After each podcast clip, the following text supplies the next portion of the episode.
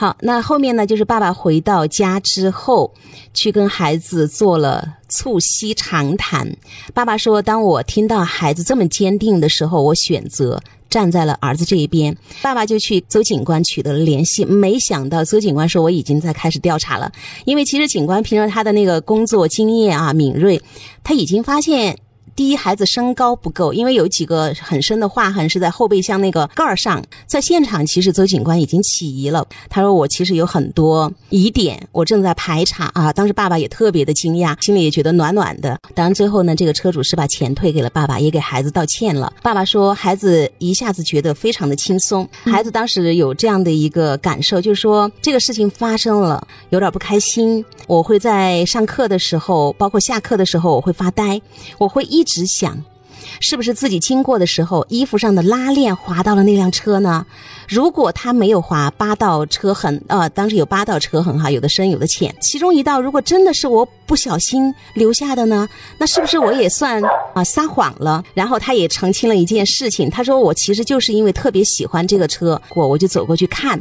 我当时辩解说啊，我在兜苍蝇什么的，他其实不是，我就是喜欢这个车子，我去看一看。这个孩子的心路历程，被冤枉的孩子，不被信任的孩子，心理创伤会很大吗？对啊，你看那个。被冤枉了以后，那几天他上课心神不宁。对，他会说到有没有可能是我的衣服的某一个拉链，有没有可能某一个？所以我们的孩子真的本来就比较容易揽责上身，就容易归罪自己。所以说这样子还被冤枉，他这几天都没有办法好好的去做他自己的事情，整个人被情绪塞满了。真的，我我是觉得非常重要。我们那天有一个个案在学校里面，就是他被。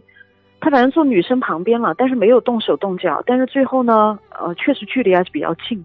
女生去告状的时候呢，有一点添油加醋，就说他有，比如说那个触碰，但实际上真没有。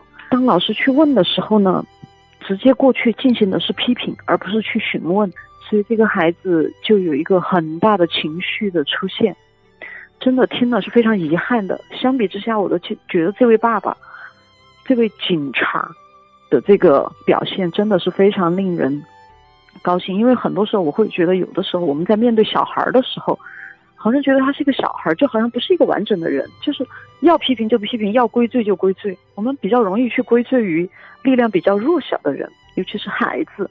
所以说，我觉得在这个过程中，爸爸还有这个，尤其这位警官，我觉得真的是非常让人觉得很了不起。刚才你说孩子在在这个事情发生之后啊，心神不宁。你看他有很多的这个心理负担了哈。嗯，如果这个事情不反转，这个伤会带给孩子他这个生命当中，包括他未来这么多年，到底会给他带来一些什么样的伤害？真的是不可估量的，还孩子一个清白。而这一切呢？都是源于爸爸了解自己的孩子，同样也信任自己的孩子。嗯，曾经彭老师有聊过，就是很多父母虽然当了父母。